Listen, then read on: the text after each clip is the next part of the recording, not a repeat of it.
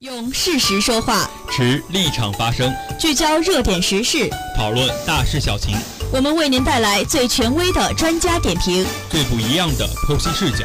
主播陆晨、彭灿与您一起重点关注。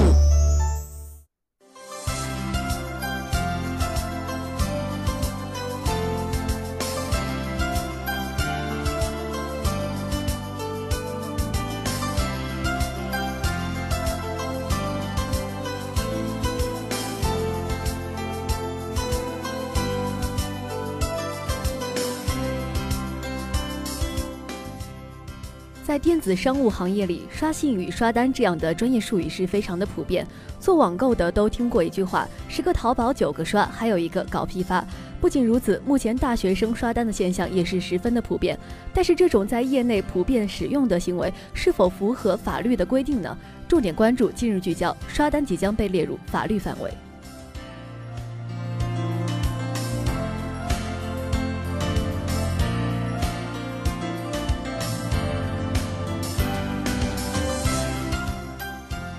那在现实生活中呢，有各种各样的托儿，不用多解释，大家也都知道托儿到底是一个什么样的角色。然而，随着如今网购发展的这么火热，那么网上是否也存在有托儿的现象呢？事实上，这的确是存在的。一些大型的网购平台，如淘宝、京东以及苏宁易购，都有刷单的托儿。而且网上也一直流传这样一句话，就是“十个淘宝九个刷，还有一个搞批发”。这句话同样也是充分表明了淘宝代刷信誉的一个崛起。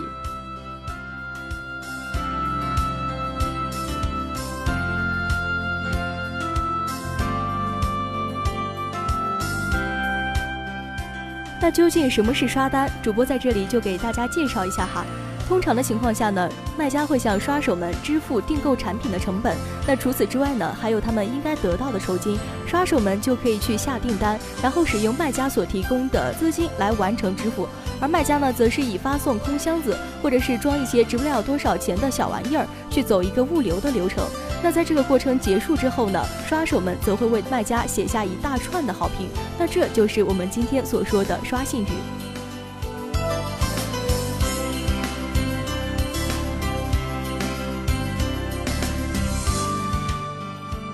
在淘宝，这种方式能够让卖家提升他的一个销售数据，理论上说还能够提升他们在网络市场上的地位。因为这种市场总是会把拥有良好记录并且销售量较高的卖家放在一个更为突出的位置，就比如类似淘宝这种购物网站，通常就会给予销量高、口碑好的卖家更突出的位置，从而使他们有更多的优势。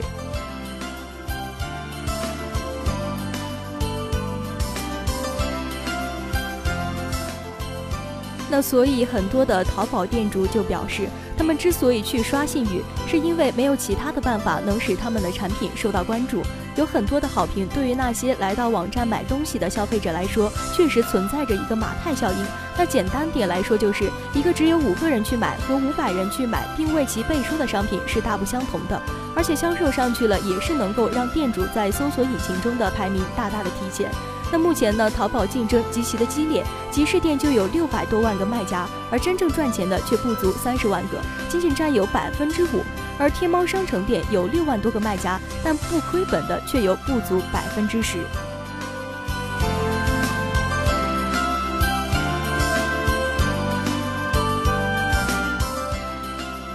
那针对这个淘宝刷单的现状哈，又该如何去认定呢？对于刷信誉这件事，如果从不同的立场出发，就会有不同的判断。首先，如果从消费者的角度出发，它是违法的，因为消费者到你的网店消费，就是因为你的网店的信誉评价高、流量大，但是你的信誉却是刷出来的是造假，这就侵犯了消费者的一个知情权，构成了虚假宣传，涉嫌商业欺诈。如果其宣传与事实不符的话，造成消费者权益的损害，则构成了民事欺诈，需要向消费者承担一定的民事赔偿责任。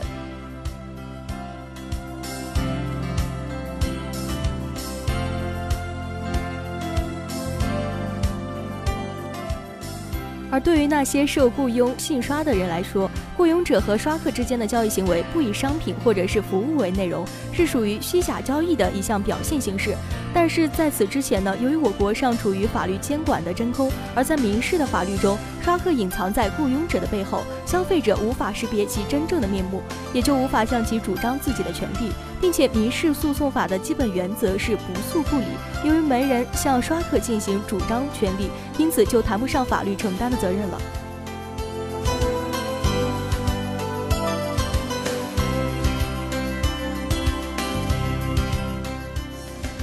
但是从今年的十月三十一日开始哈，情况就开始发生了变化。反不正当竞争法第三次审议稿提交了全国人大常委会进行审议。在这里，大家可以发现的是，相较之前的版本，三审稿拟细化了不正当竞争行为的一个定义，同时也收紧了对线上刷单、线下雇托等虚假宣传、虚假交易行为的监管力度，情节严重的拟处最高两百万元的罚款。那不难看出，在三审稿中，消费者合法权益的保护是得到了进一步的凸显。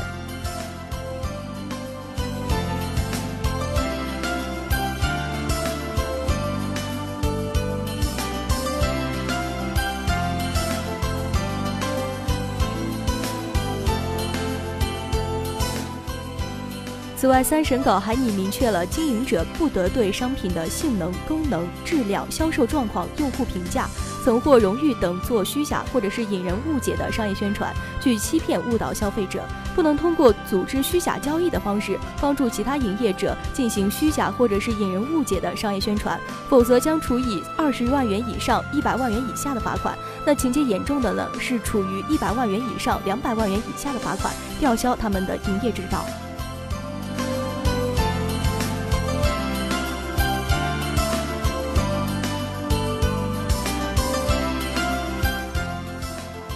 那刚刚提到的虚假交易，其实就是在电商领域频繁出现的刷单等行为，并且从民法的角度看，虚假交易等同于欺诈，也就是说，产品流通环节中的虚假服务，例如假冒产品合格证、商家雇佣托促进销量，都属于一个虚假交易的范畴。全国人大法律委员会相关负责人就表示，有的全国人大常委会组成人员提出，电子商务领域的虚假宣传的问题是较为严重的，甚至出现了专门组织虚假交易、帮助其他人进行虚假宣传以谋取不正当利益的情况，严重扰乱了正常的市场竞争秩序，是建议针对上述的情况，对相关的规定进行充实完善。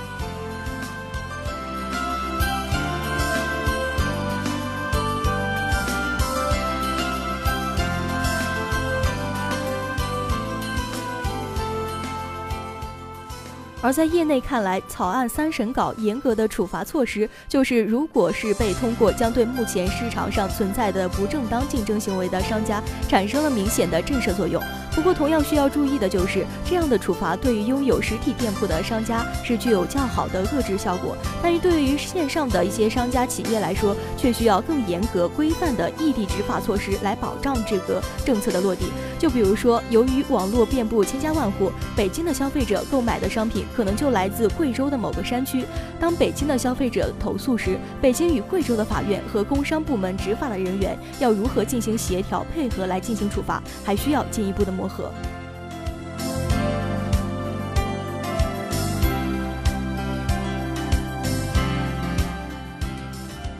除此之外，还有专家指出，目前在电商平台上注册的不少商家的联系方式都很难确保它的真实性。有部分商家甚至恶意填写了虚假地址与虚假手机号，增加了监管部门的一个查处难度。所以在法律执行能否落地方面，从理论上来说，在微信上出售产品的微商也属于本次法律管辖的范围内，但部分的微商实际上盈利并不多。还有部分县城的居民是利用微信出售当地的土特产，属于一个小本的生意。如果被人投诉，确实存在一个刷单的行为，最低罚款是二十万元，则可能超过了微商的一个承担能力。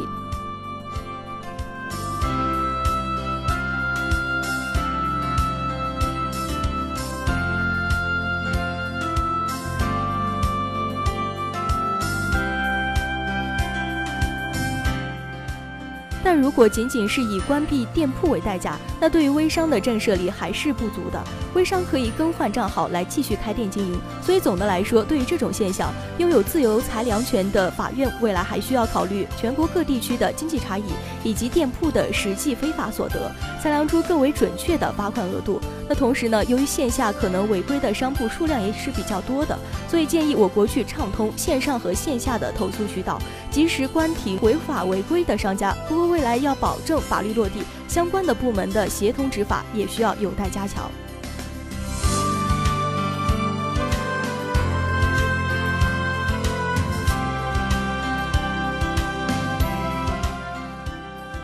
好的，以上就是本期重点关注的全部内容。如果您对这些资讯有着自己的看法，或是您的周围也发生了一些新鲜有趣的事，您可以拨打我们的热线电话二五九幺五零二二五九幺五零二，我们期待您的来电。同时，你也可以关注我们阜阳师范学院广播站的新浪微博，或者直接搜索阜阳师范学院广播站的 QQ 号，我们的 QQ 账号是二幺零九四四八零零六二幺零九四四八零零六。接下来的时间，让我们稍事休息，送上一首好听的歌曲。歌曲之后，再来关注其他方面的消息。